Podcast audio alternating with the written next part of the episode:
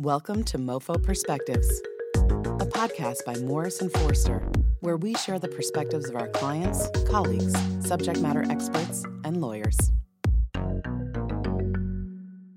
All right. Hi, everyone. This is Aron Cramer, President and CEO of BSR. I'm delighted you've joined us today for our 10th episode. Uh, we're in double figures of our conversation series ESG influencers leading transformative change. This is a series that uh, BSR and Morrison Foerster have joined forces to present, and we are honored to have another stellar guest with us today, Rama Variankaval, who is the global head of corporate advisory and sustainable solutions at JP Morgan. And today's discussion will be focused on how large financial institutions our integrated climate strategies. And having just come back from Climate Week, and for anyone else who was there, you know that there are many topics that are top of mind for people, and this is certainly one of them and will continue to be for the foreseeable future, and certainly in the time between now and COP28 at the end of November. Uh, Rama is as I said, the global head of corporate advisory and sustainable solutions at JP Morgan.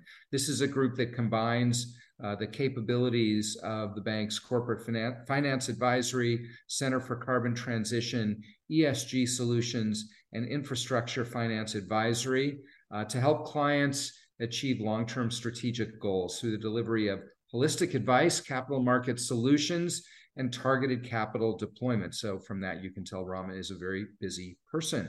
Um, in this role, he leads the firm's efforts in developing and implementing its Paris aligned financing commitments um, and advising large cap and emerging green economy clients on corporate finance topics in the context of the low carbon transition.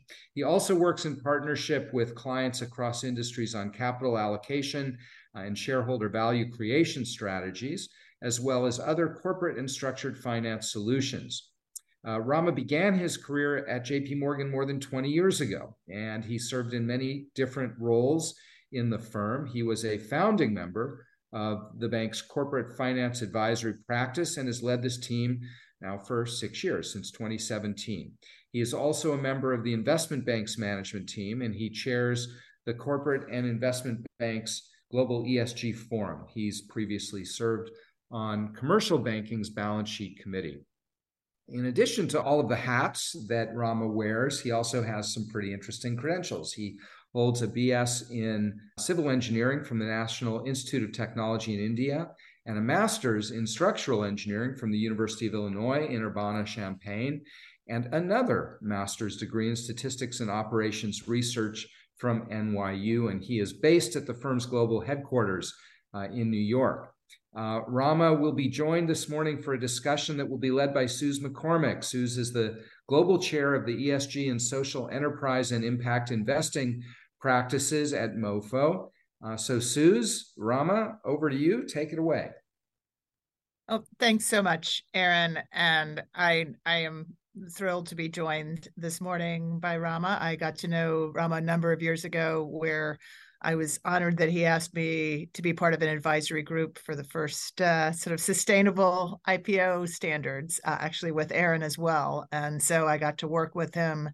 And quite frankly, I was just really impressed with how thoughtful Rama was and his entire team, um, and really how they were taking the world's largest or one of the world's largest financial institutions and this was not just something that they were doing on the side. For those of you who know me, one of my one of my messages is philanthropic capital is less than a quarter of 1% of the capital market. So how can we solve this huge issue like climate change with just making our money and then giving it away to foundations on the side? It hasn't worked for the past 25 years and things are getting worse and worse. And so I'm just really thrilled that Rama is here to share his experiences um, and how he is really integrating climate and ESG. But we're going to focus, I think, a little bit on climate today into JP Morgan Chase's all of their business lines. And so, Rama, I'd like just to start because there are a lot of people who are listening who care but may not be focused in this area. You had more than 20 years at JP Morgan in a lot of different roles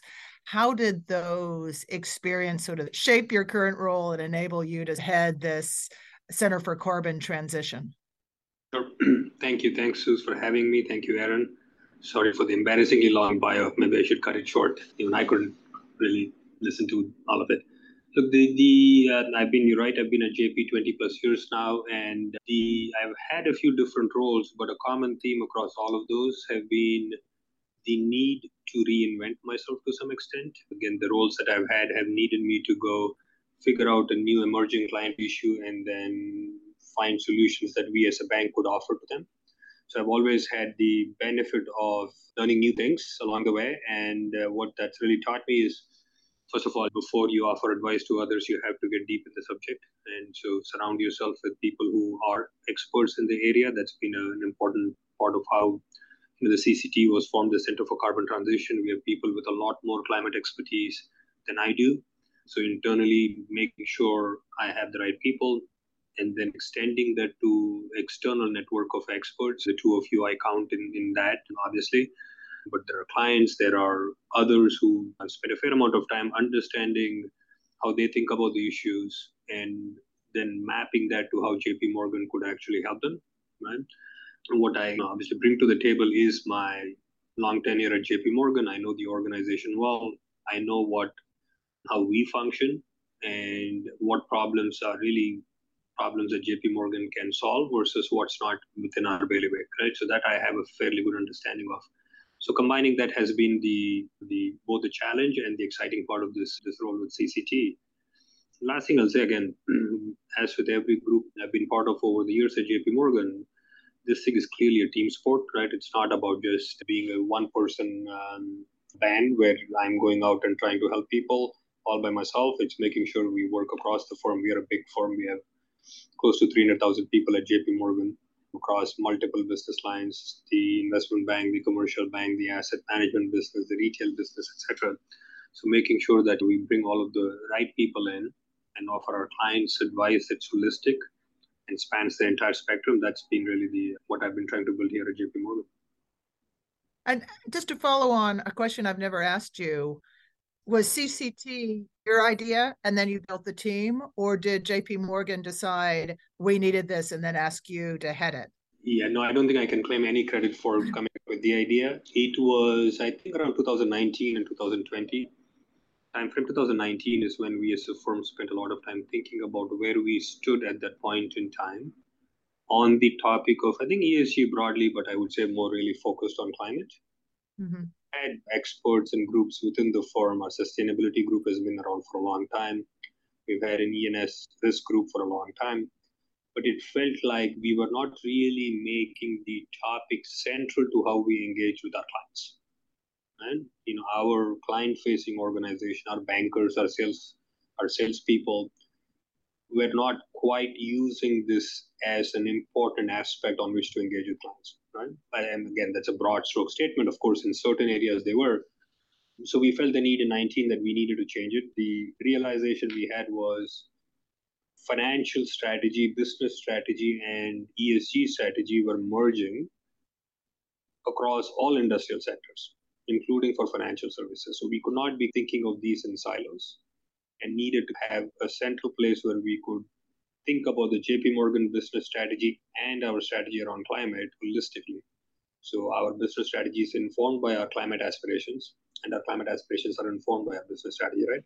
So that was the realization we arrived at in 19. I was asked to uh, lead the team in 2020. We publicly talked about it, I think, in the fall of 20, summer of 2020 is when we started really talking about in the public domain. But yeah, so I've, I've run the group since inception, but I take almost no credit for the formation of the group. I'm sure you had so input, but that's why I was so impressed when I met you because, in fact, Aron and I work with a lot of investors and a lot of companies in this space. And you're right, the issue is it's siloed or it is viewed as because ESG started 20, 25 years ago and then was bled into really CSR, it was viewed as good stuff on the side and that leads you to relying on philanthropic capital where in fact this has to be embedded in the products and services and the mainstream operations of everybody including jp morgan chase. And that leads me to my second question. You are focused on this and one of my big takeaways from climate week last week was that when we started on this journey in the first climate week, everybody said, Hey, we have a little bit of philanthropic capital over here, and we have a little government capital over here, and we have a gulf, trillions of dollars that needs to be invested in the form of private capital. And what I was really struck by, I haven't had a chance to talk to Aron, was that we still have that huge divide. And we still have the needs are even greater, and the amount of private capital that needs to be deployed for climate solutions is you know as large if not larger than it ever has been what are from your perspective i'll ask both sides of it what are the barriers that you see and i actually was talking to kat about this yesterday what are the barriers that you see at jp morgan and then what are the solutions that cct and jp morgan and other financial institutions can provide to try to bridge this gap yeah look i think in fact i've been hearing this term the valley of death since the day I got into the space, three, three and a half years, and it still exists. Uh, to make the obvious point, I think look, all investors are driven by a risk reward framework. And there is a kind of a, risk reward continuum that different investors fall in, right? There, some might be in the end where they're willing to take a lot of risk but expect a lot of reward on, and there might be other investors who don't want to take a lot of risk and are willing to settle for lower reward, right? So there is this continuum that different investors fall in. If you extend the logic, you could say even even philanthropies and the government for sure falls somewhere in the same continuum where reward for them might be pursuing a certain policy objective, right? If you think of that as reward as opposed to the traditional financial reward that financial investors want, you could say everyone falls on this continuum somewhere. What I've observed, I think we've all observed, is there seems to be this discontinuity somewhere along the way in the risk reward continuum where it seems like the perception is the risk is too high for the reward that is on offer. And that's where a lot of projects, ideas seem to come and then not be able to proceed. And so that's, again, that is an observation we have all made. The solutions are to either juice up the reward or reduce the risk, right, when you are at that stage. And I think the IRA does a pretty meaningful job of increasing the reward. I think it is absolutely a massive catalyst. There are other things, other programs that the government has, loan guarantees, etc., which provide, or first loss capital, which provide a de-risking mechanism. So again, getting to the same point. So I think the role of public funds is quite important in this. That's one. Philanthropies likewise have a role to play. They can, even though they might be, as you said, just a quarter of 1% of capital markets, it's still capital that can play a catalytic role where you are, what we need is first loss capital or really junior capital that needs to be that needs to be deployed perhaps in small quantum but is necessary to bring in the crowd in the other market return seeking capital so putting those two things together in the right fashion is something we spend a lot of time on. Right? How do you bring in the different investors again, whether they're public, whether they're private, whether they are philanthropies or grant making organizations or returning seeking organizations? How do you piece those together in the right manner to build a capital structure that works for a particular situation? Right? That's an area where again somebody like JP Morgan has a lot to offer because that's what we do. That's what we've been doing in a variety of other markets around the globe, right? I would say that's massive other policy actions, again, we can talk about carbon tax and things like that all day long, but that, those would obviously be other mechanisms to bridge the gap. The again, the way I think about it somewhat simplistically is where where the, this the reason why this exists first of all is because we haven't had the luxury of time to test out technologies and ideas in national labs and universities, etc., which is the, nat- the natural progression uh, for other areas. But we're trying to compress all that and saying somebody had an idea and tomorrow we want to go raise capital to build the first of a kind model to test the idea and then we need to scale it, right? We're trying to compress all of that and that's what creates the issue in the first place. And uh, I do think public policy and public funding and philanthropies have a massive role to play, but they cannot absolutely do the, the work by themselves. Putting together the private capital in the right manner alongside it is where again I think the solutions lie, and is where I, I spend a fair amount of my time on. Um, with probably for the house and for your clients, is my understanding. I'll, I'll just say there are some initiatives that for 10 years plus have been trying to prove the science experiment. You take the national, you do take the national labs, you take Rocky Mountain Institute, you take the prime collective, you take breakthrough, and there and there there are technologies in all kinds of stages. One thing I have noticed is because the the decarbonization requires such systems change. It is not just the technology it's all of the systems. The example i give is carbon sequestering cement. We have it it works it can be produced at scale. You can tell me whether it's economic i am told i'm just the lawyer i'm told it can be economic. And then when i ask a renewable energy developer who now you know, with the benefit of all the regulation, has to report on their emissions. And it may be between seven and nine years after they're operational that they're break even because of all the energy used to produce the panels, the everything else. And they could use carbon sequestering cement. The answer I'm giving about why they haven't is because the contractors won't use it. And the contractors won't use it because the insurance companies won't insure it. I think that goes to your point. We, while the technology has been proven, we have some issues like with direct air capture getting to economics even when there are economics it needs time for the system to catch up. Is that is that what you are referring to? And i would love to know does jp morgan also take on issues like that looking through the scale or electrification the fact that we need 100,000 electricians in the US that we don't have? So if even everybody went out and electrified but back up. Absolutely. I think that's a i think there are two issues perhaps right? Again and the in some issue one dominates in another maybe issue two dominates. Issue one is that of green premium. Is it economic or not? Whatever this green commodity is green cement or whatever green electricity whatever the case might be. And in some cases it is economic. So the green premium is, is non-existent. In others it's not right? And but even in situations where it might be economic or close to being economic where the green premium is quite low there is all these kind of dependencies, right? Where again, yeah, the cement industry, as Aron said, I'm a civil engineer by background, so I have some familiarity. It is a pretty regional market, right? Even if some guy in Boston has cracked the code to make green cement, doesn't mean the project in Phoenix, Arizona is going to immediately have access to it, right? So there are lots of things, and the insurance aspect you brought up, right? That's a real issue because insurance codes perhaps have not been updated to allow for these green cements to be part of the code and specs and somebody else is to sign off and take on the liability right? So how that kind of how do you kind of work through the entire system and make sure everything catches up? That's the again typically takes multiple decades that we are trying to compress here very um, quickly. And i think that's again whether it's taking policy positions whether actually providing capital i think that's something we at jp morgan we think about all of that absolutely yeah, and you've been quite innovative. And one of the things I know where you've been innovative is with this climate compass technology. Can you tell me a little bit about that and how you are using it?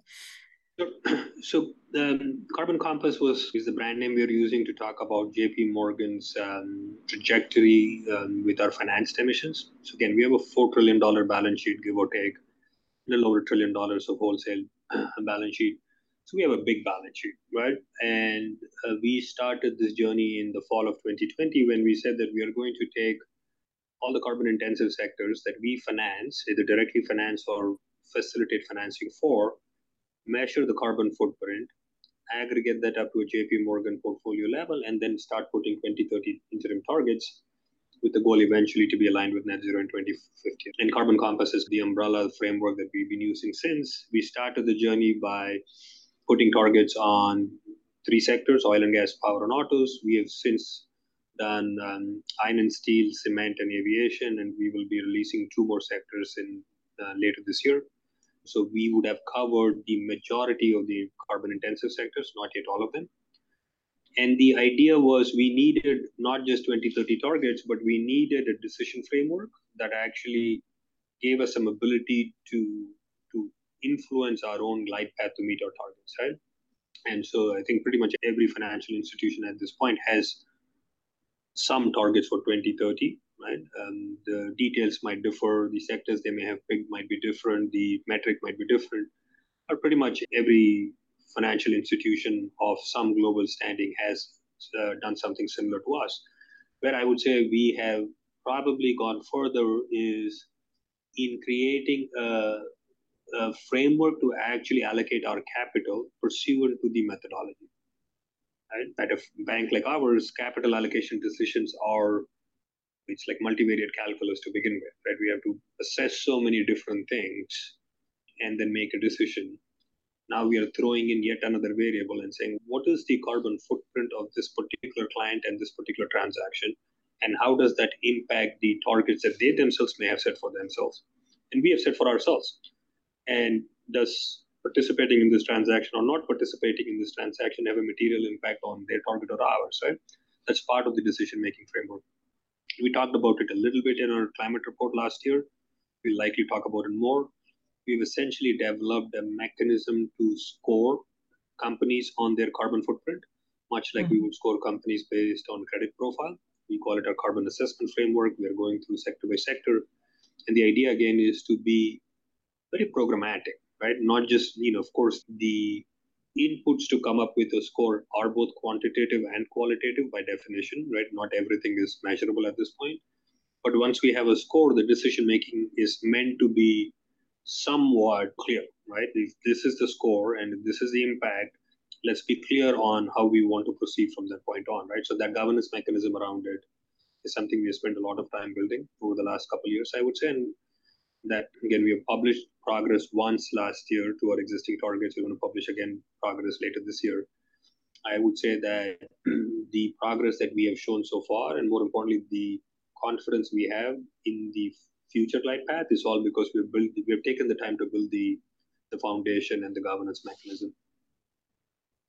I'm like Pavlov's dog. You say governance, or you say fiduciary duties, and I get all excited. But yeah, you're, and we can talk. We'll talk in a second about one of the things I have been there are issues with all of the regulations coming. One of the good things is most of them on climate risk are following TCFD, which is just as much about just with accounting on numbers, how you got there and your governance and scaffolding as it is the actual result. And it's really good to hear. Before and and just for those in the audience, uh, we have a good group. If you want to start, there's a Q and A at the bottom. If there are questions that you have for Rama, please feel free to to start putting them in there. I have several more, but we'd love to hear from you. So, Rama, I have been in the room recently for a lot of discussion about, and again, I'm a corporate lawyer fascinated with accounting, the accounting treatment of, of, carbon. And I think what some people have identified as issues with the, the GHG protocol and scope three and double counting and would love your thoughts. There has been the introduction of alternative means of doing balance sheet carbon accounting, including environmental liability management. And I sit there and I have been watching this debate. To me, some of it is a bit moot because the, everybody is following the GHG protocol, and particularly we'll get to the regulations. You have California and the CSRD and all of these jurisdictions who are also following the GHG protocol. But how what are JP Morgan Chase's views on this? Number one. Number two, how does it fit within your own rubric that you've just described in terms of the methodology that you are using to measure? Yeah, perhaps I'll start by saying I'll say it's my viewpoints. And look, I think GHG protocol has been around for two decades, give or take, I believe. And he, like many things that have been around for a period of time, I do feel like the current use cases were not perhaps envisioned when the protocol was put in place. And we've built it up with variety of a patchwork of solutions to make it make it usable for a variety of use cases. I just I think it's not a criticism of the protocol, but it just is I think a factual observation. I think your point about scope three and double counting is clearly real and is is an issue with the GHG protocol it's again like with everything related to climate, there are no easy answers. Again, saying that ignore scope three completely would also not be an appropriate answer for our, our carbon compass methodology. As and as I was talking about for oil and gas, we do in fact have scope three as part of our targets. When it's 85, 90 percent of the life cycle emissions, it feels incomplete to ignore it. I am not sure whether there is a perfect answer. Carbon accounting is such an important piece of the puzzle. Having mm-hmm. a, a framework that's sensible and comparable is an absolutely necessary you know piece of the puzzle. I don't think we are at a place that is satisfactory in my mind. We are all trying to figure out better ways. I think the emissions liability management, if you're thinking of the same, if I'm thinking of what you're thinking of, this notion that every supplier passes on goods or services to their customer along with an environmental liability or an emissions number. And so everybody keeps track of it. And then whoever is left holding the net liability at the end has to figure out a way to defease to offset it. Yeah. I think that's a very elegant way to think about it. Question is, what do you do with the net liability? Is there, a, again, a taxation system that you you impose on net liability, a VAT type system, right? There is there are some parallels the way I understand it. That could be interesting. Or do you say that if you have a net liability, you have to come up with that net liability can live for a very long time. What are you going to do about it, right? Is this do you set up a like an like a, a, a trust, right? Like a defined benefit pension plan trust or a nuclear decommissioning trust and so you got to start putting assets into this trust if you're going to sit on undefeased liabilities, right? And how do you size it? Who manages it? Are there again incentives to fund the trust, right? Can we be creative about how do you set it up so that it doesn't immediately take a company that has no escape mechanism and forces them down to unviable business model, right? You have to give people an escape valve, but it has to be done in a way that there is a long-term goal, which is again every the emissions anyone puts out has to be compensated by the value they are creating, right? That's the equation that we have. Everything we're doing, the value we are creating has to be larger than the emissions we're putting out. That's at the end of the day, that's what is important for us to get to where we need to. How do you keep track of all of that? I think again, it's an unsolved question. I do like this the emissions liability management framework as a starting point. Mm-hmm. Lots of details need to be figured out and it also my understanding is that it, it, the elm helps manage for some of those time issues. In a given year you have emissions you then offset uh, credits which is a whole I, I keep hearing that most there are issues with the methodology and issues with most of the credits out there but you, you have to balance it but it doesn't the current ghg protocol doesn't balance in terms of time because when you emit those emissions are very long term and then but then the flip side what are the assets you can buy in to offset the liability? Whether that would spark the sort of more i would say meaningful change in terms of sequestration and direct air capture and all that as opposed to furthering the credit market i, I think is also some of the impetus behind the people who are pushing for elm makes sense. Again as a digression perhaps uh, the carbon markets are there's definitely open questions, but for what it's worth, my view is they are a necessary part of the solution in the long run. We just have to get past the current situation where there is reputational questions, quality questions. Again, who's the scorekeeper, right? And do we trust the scorekeepers to keep score appropriately, etc. Lots of open questions. I do think we need to get past them. And I've said this in, in other forums. I believe eventually carbon will be a financial asset. People will know how to value it. People, it will change hands like a financial asset. And we need to get to that point. And again, I don't think we need to be shy. I know it can get a little controversial, and is what it is. I am a believer that a piece of the solution is going to come through the carbon offsets market, and we just need that market to be better functioning one. Let's turn to compliance. Actually, why we the speakers were almost late for this webinar because we were discussing compliance um, ahead of time. It's very interesting to me. ESG has been around for 20 years, and there's been a lot of self-regulation, voluntary standards, and now all of a sudden the regulators around the world have woken up, and there's now a lot of compliance on the climate side in terms of disclosure and then corporate action but let's focus on on the disclosure. I would love your and and jp morgan's views on i i call them sort of the two bookends which in some ways have mooted whatever will come out of the sec which is csrd in the eu Mm-hmm. and and the California rules. And for those of you who are joining who are not as familiar, just to give you a little preview, when I talk to people about CSRD, they look at the rules and say, "Oh, those are just for the big European issuers." And I say they have scope three emissions, and almost all of their compliance relates to all of their customers, suppliers, anybody with whom they have a contract. So if you're a private company operating in Delaware and you've got a contract with a large European issuer, you're going to have to comply. You're going to because you're going to have to provide the data and disclose in a, with, within a certain methodology to the your large European issuers. And then on the California side, the California rules we're expecting to be signed by Newsom any moment now on both risk and disclosure are very far reaching to anybody with nexus to California. Rama? Yeah, look, I, I your thoughts. yeah, was topic better than me, so I'll caveat my response with that. Look, I, I can plead both sides of this, right? On one side, as you said, he's been around for 20 years, and here come disclosure rules. Long wait. Or I could say seatbelts were legalized 50 years after the car was invented, right? So perhaps you need more time to figure out what the you need time to experiment, figure out what works, what doesn't work before you constrain things with lots of compliance requirements. So I could plead the case on both both sides. You mentioned CSRD, you mentioned California, which I don't think the governor has signed into law, but I assume he will, given the what he said.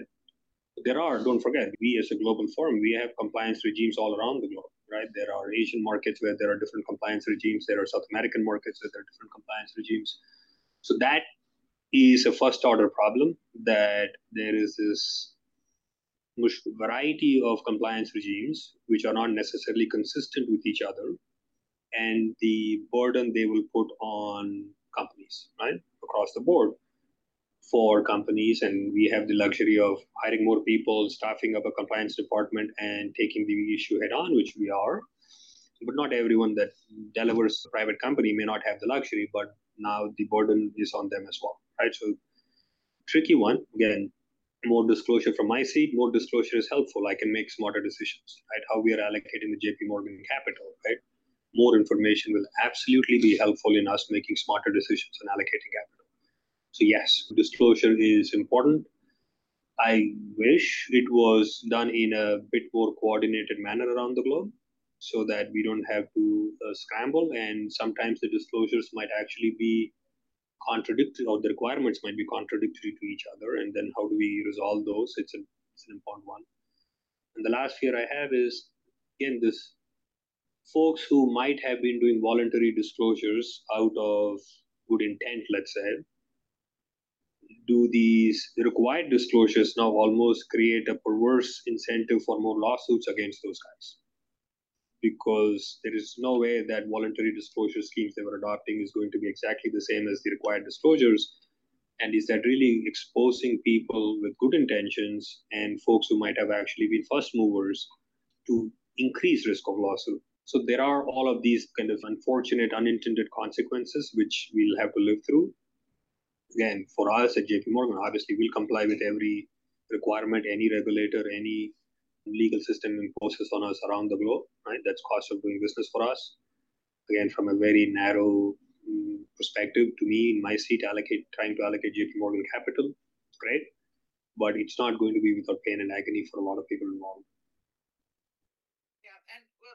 I agree. I mean, the good news is that the ISSB, SASB became part of the ISSB, the ISSB under the IFRS, that's the International Sustainable Standards, Sustainability Standards Board under the International Financial Reporting most regulators are generally following that. So one of the things that it's a good place to start, and then you can figure out where the deviances are.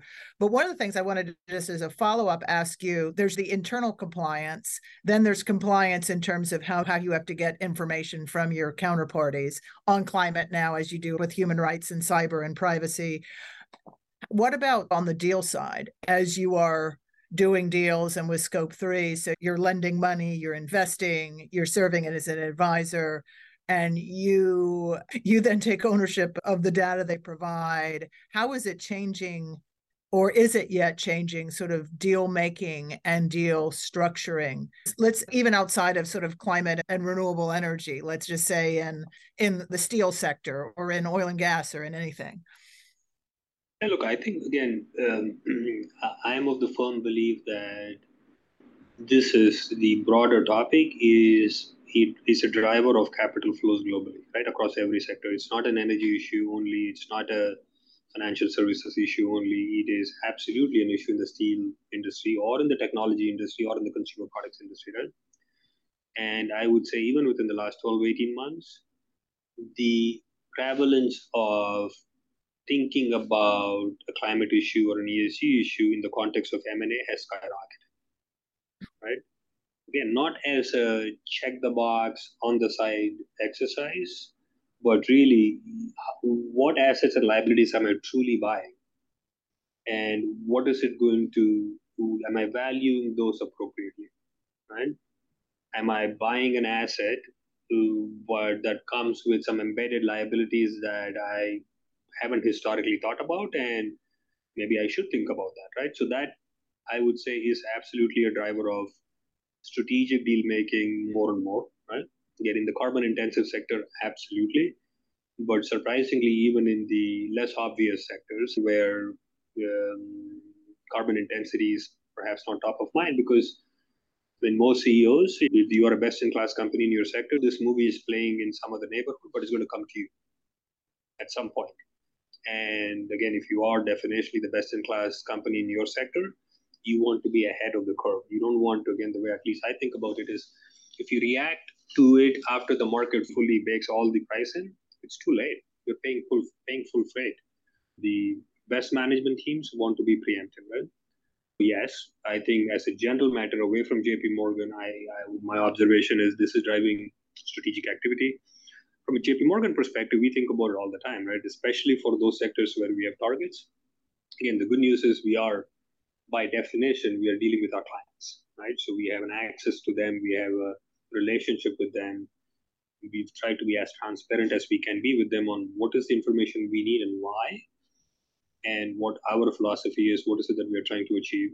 For us, again, we are in the privileged position that we don't need to, we can actually have a conversation and get the right information from the right people at our clients and have a meaningful dialogue. And we do it all the time. That's a big part of the Carbon Compass kind of you know, framework, if you will, is that client engagement happens almost uh, on a daily basis where deal comes in, somebody says, look, but we need to evaluate this one aspect that may not seem obvious, but it's important for the overall deal let's go back to the client and kind of ask those questions.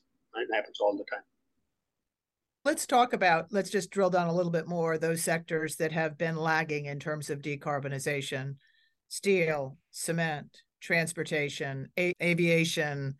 Is that, are you spending m- more of your time there? And I, I ask because I was one of the things. So last week after Climate Week, I was discouraged having been to Climate Week now for more than a decade that I felt like I was in a the Groundhog Day. People were talking about the same thing over and over again without any real progress.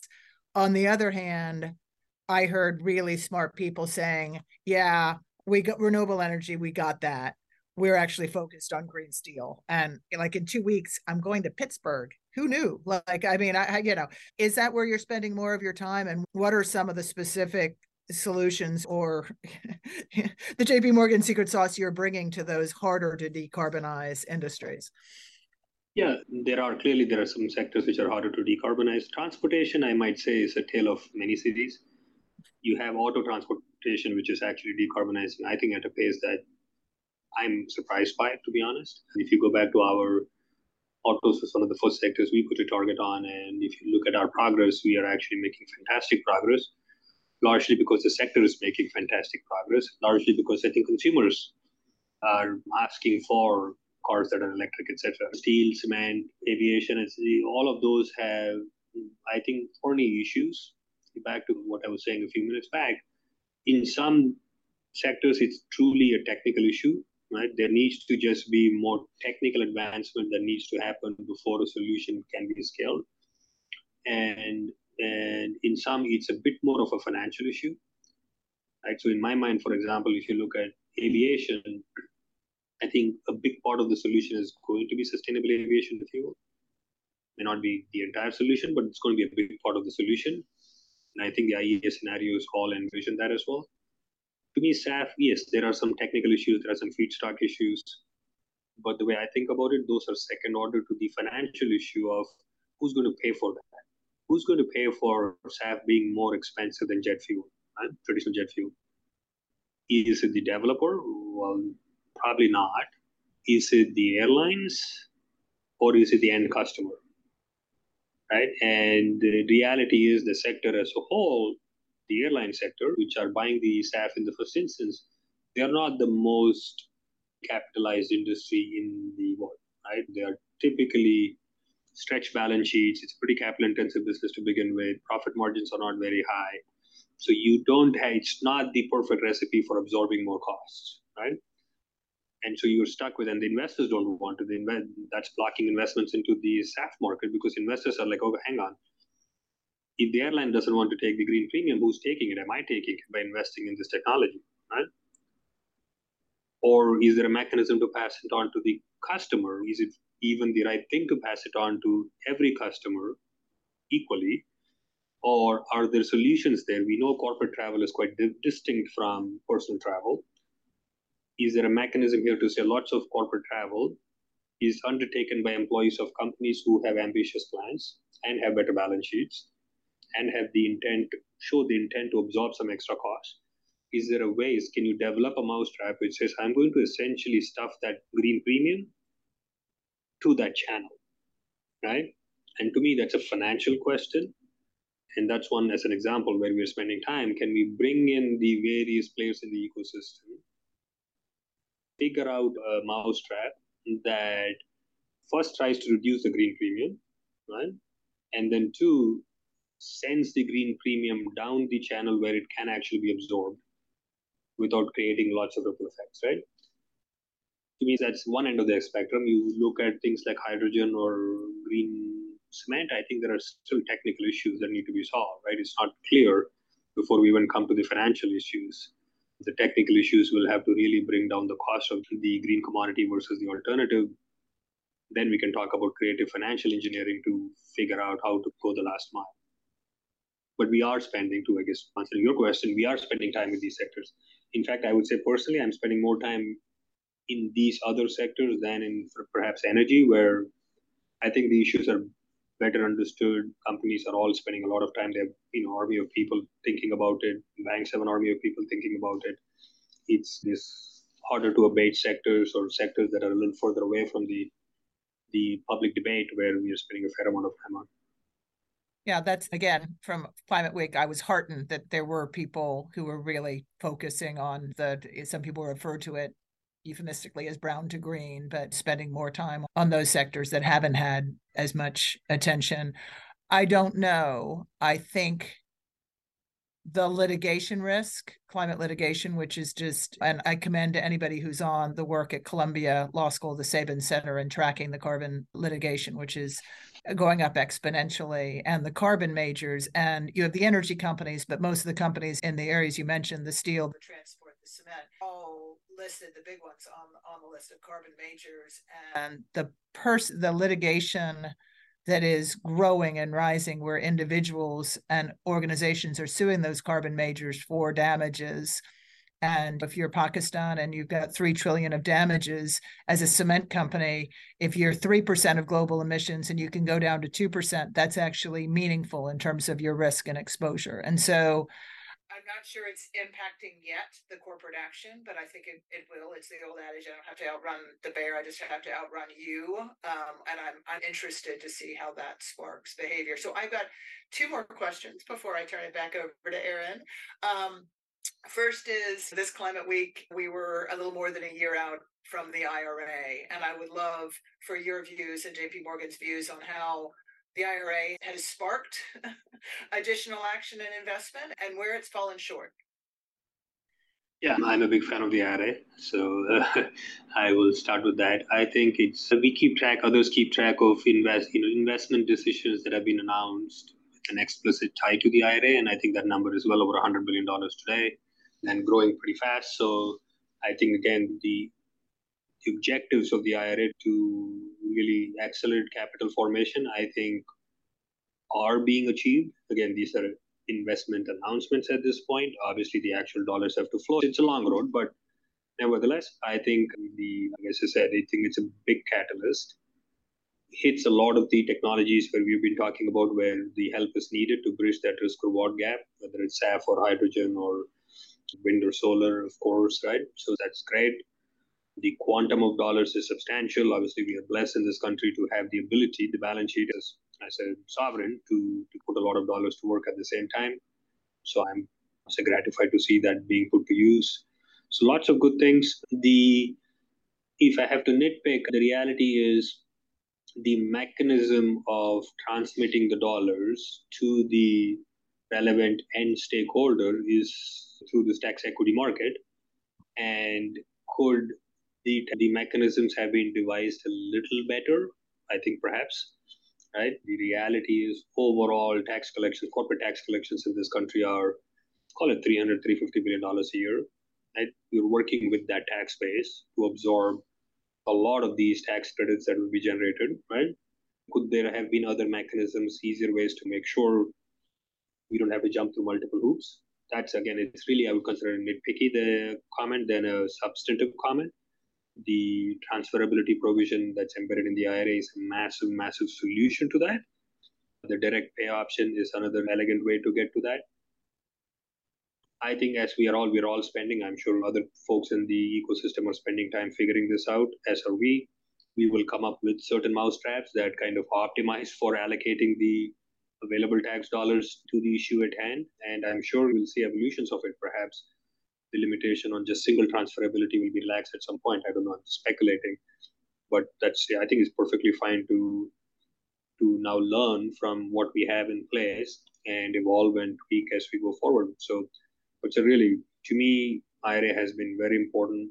I think our clients, when I talk to them, all acknowledge the importance of it. Goes a long way, perhaps not the entire way, but it goes a long way. And it's going to set forth, it has set forth, I think, a pretty amazing capital formation era that we will probably be living through for the next many years. And just before I get to the final question, we do have another audience question. The ICAO and the IMO, has that those commitments and their the discussions around carbon neutral growth move the needle on SAF at all, the sustainable aviation fu- fuel, or not? I think again, it's take a look. If you look at the airline industry, that I think pretty much every major airline, global airline, now has a commitment towards using SAF. Yeah. I think the most typical commitment is 10% of their fuel by 2030 will be SAF. So it's spurred action, right? Lots of airlines are thinking about, of course, fleet modernizations and efficiency gains coming from that is also helpful. So people are upgrading fleets. That's great. But the issue is, but if you look at the US, I think I forget what the quantum is, but I think the US has a SAF target by 2030, which is a substantial number. And I'm just not sure the availability from where we are today, it's hard to see where that availability of SAF is going to come from. And that's a related question who's going to pay for it, right? We haven't solved it. So it's made all of the the noise has made it a top of mind issue, which is the first step. But I think the solution set is still incomplete. So we'll have to work through that. So my final question, of course, you know where I'm going, is how there's been a lot of innovation in technology. One of the interesting things to me over the last 20 years is there's been a lot of innovation in the corporate form and scaffolding and in finance to address these issues. Again, just embed within mainstream capital markets positive positive movement on climate, whether it's new corporate form, whether it is sustainability linked bonds. How much is JP Morgan Chase using or availing themselves of those you mentioned the stack deck where you're putting with you're aggregating first loss capital with mainstream capital. How much are you using those given the fact that they were an idea 20 years ago and now they seem to be more mainstream? Look i think we are we really going through the toolkit and looking at everything i would say in earnest. and there is the what are we doing for jp morgan question? There is what are we doing to help our clients question? And they're not independent questions. It's the same toolkit we are dipping into I think what a fact pattern that we see time and again is you have a big company that has a legacy business that might have a, a carbon intensity and you they may have a newer business that is let's say not carbon intensive or maybe even negative carbon right? Question is how do you bring appropriate level of capital at the right cost to these two businesses that are under one corporate umbrella right and that fact pattern exists in really every sector at this point in time. So there, I think it, it's also a fact pattern that is, I think, ripe for some interesting structuring. You can take out the, let's call it the green business, right? The carbon neutral or perhaps even carbon negative business, and then either raise capital at that entity. You can think about different types of corporate formation for that entity. Could that be a PBC? Now we have press, obviously examples of public PBCs, right? Do you go that route? So there are lots of interesting things you could be doing, especially in the context of green assets that are embedded within companies that are conglomerates and have assets which might not be green, right? Uh, we're spending a lot of time on that.